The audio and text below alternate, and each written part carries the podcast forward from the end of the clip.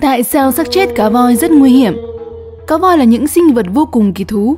Một trong những điều hay ho nhất về chúng là kích thước khổng lồ của chúng.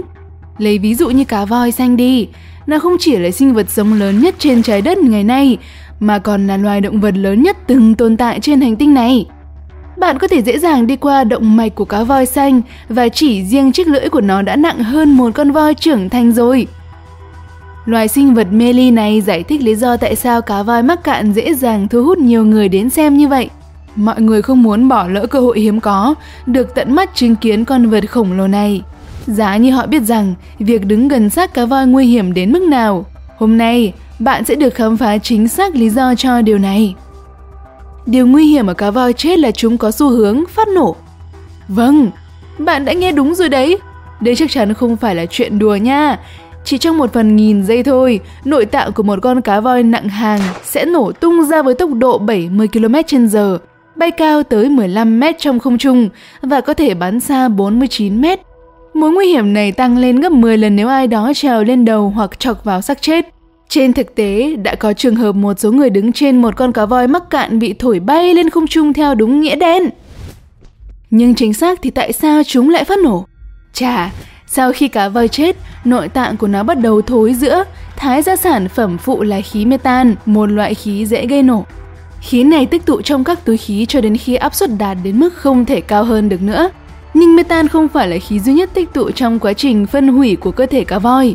Một vài loại khí khác cũng được thải ra. Phải nói thật với bạn, chúng hôi hơn khí metan rất nhiều. Trong quá trình lên men, các mô của xác khô lại tạo ra khí như carbon dioxide. Trong quá trình thối giữa, protein trong các mô bị phân rã. Điều này không chỉ làm hóa lỏng các cơ quan mà còn tạo ra mùi rất hôi. Nhào.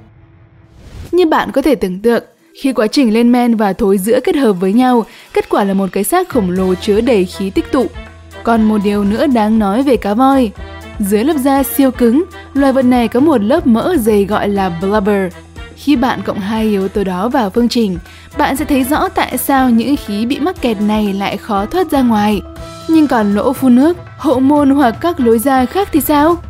Chà, đặc biệt ở những con cá voi mắc cạn phình to hơn, trọng lượng cơ thể của chúng thường khiến các lỗ đóng lại, tạo ra một cơn bão bên trong cho một vụ nổ sắp xảy ra.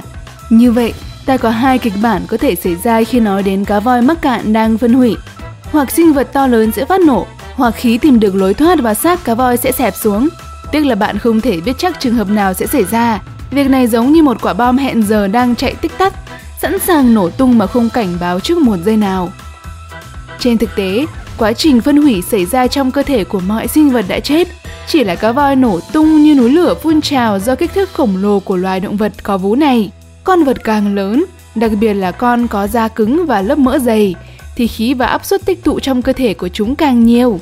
Chính vì thế, nhiều chuyên gia cho rằng giới chức địa phương nên tổ chức vận chuyển xác cá voi mắc cạn trở lại biển. Sau đó, khi khu vực ấy đã vắng bóng những người tò mò, thì họ có thể rạch một đường trên thân cá voi, giải phóng áp suất bên trong. Bằng cách này, người ta có thể tránh được một vụ nổ nguy hiểm hơn nhiều.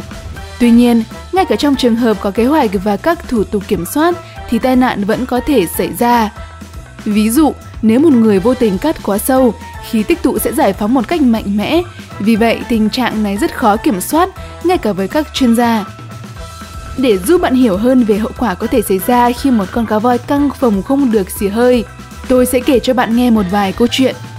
Vào năm 2004, các nhà nghiên cứu ở Đài Loan đã vận chuyển xác của một con cá nhà táng nặng 60 tấn trên một xe kéo dơ móc đến Đại hội quốc gia thành công để mổ xẻ và nghiên cứu.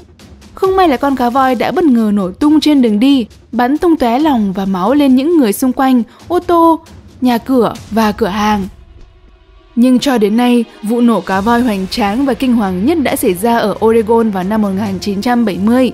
Một con cá nhà táng lớn dạt vào bờ biển Florence và nhanh chóng biến thành một thảm họa khổng lồ hôi thối. Chính quyền địa phương đã rất lúng túng không biết phải làm gì với cái xác.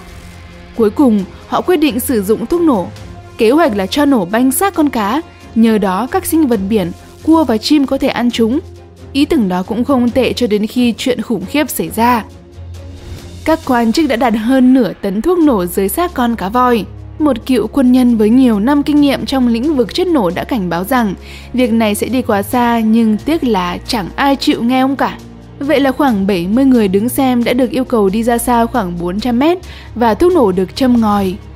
Vụ nổ mạnh đến mức làm rung chuyển cả bãi biển. Những miếng thịt thối giữa và nội tạng bay lên không trung rồi rơi xuống đám đông đang kinh hãi. May thay, không có ai bị thương nặng, nhưng hầu hết ô tô đậu gần đó đều bị nghiền nát bởi những mảnh thịt vụn. Cơ thể của cá voi đã trang trí mọi thứ trong bán kính 243 mét. Nhưng điều tồi tệ nhất đã trở nên rõ ràng sau khi lớp bụi lắng xuống. Những khối thịt vẫn quá lớn nên các con vật khác không ăn được. Chưa kể, một mảnh xác khổng lồ vẫn còn nguyên vẹn sau vụ nổ. Vì vậy cuối cùng các nhà chức trách vẫn phải tự mình dọn dẹp đống hỗn độn. Đống này còn đáng sợ hơn trước khi vụ nổ xảy ra ấy chứ. Bạn có thắc mắc chuyện gì sẽ xảy ra với một con cá voi khi nó chết trên biển không? Thực ra, không có gì bất thường cả. Xác của nó cuối cùng sẽ chìm xuống đáy biển. Những loài ăn thịt không thể xé nó ra, nên con vật thường xuyên vẹn chìm xuống đáy mà thôi. Và vì cá voi quá lớn, các cộng đồng sinh vật khác nhau dần dần hình thành xung quanh nguồn thức ăn đầy ấn tượng này. Những loài đầu tiên đến mở yến tiệc là cá mập biển sâu, lươn nhầy và một số loài ăn thịt khác. Chúng xé cái xác thành nhiều mảnh và lột các mô mềm của nó ra. Sau đó các sinh vật như run ăn xương, Ocedac mucophoris phá hủy bộ xương. Dù bạn có tin hay không, quá trình này có thể kéo dài trên 30 năm và duy trì sự sống của rất nhiều sinh vật trong vùng. Điều này có nghĩa là cá voi sau khi chết cũng quan trọng về mặt sinh thái như cá voi còn sống vậy.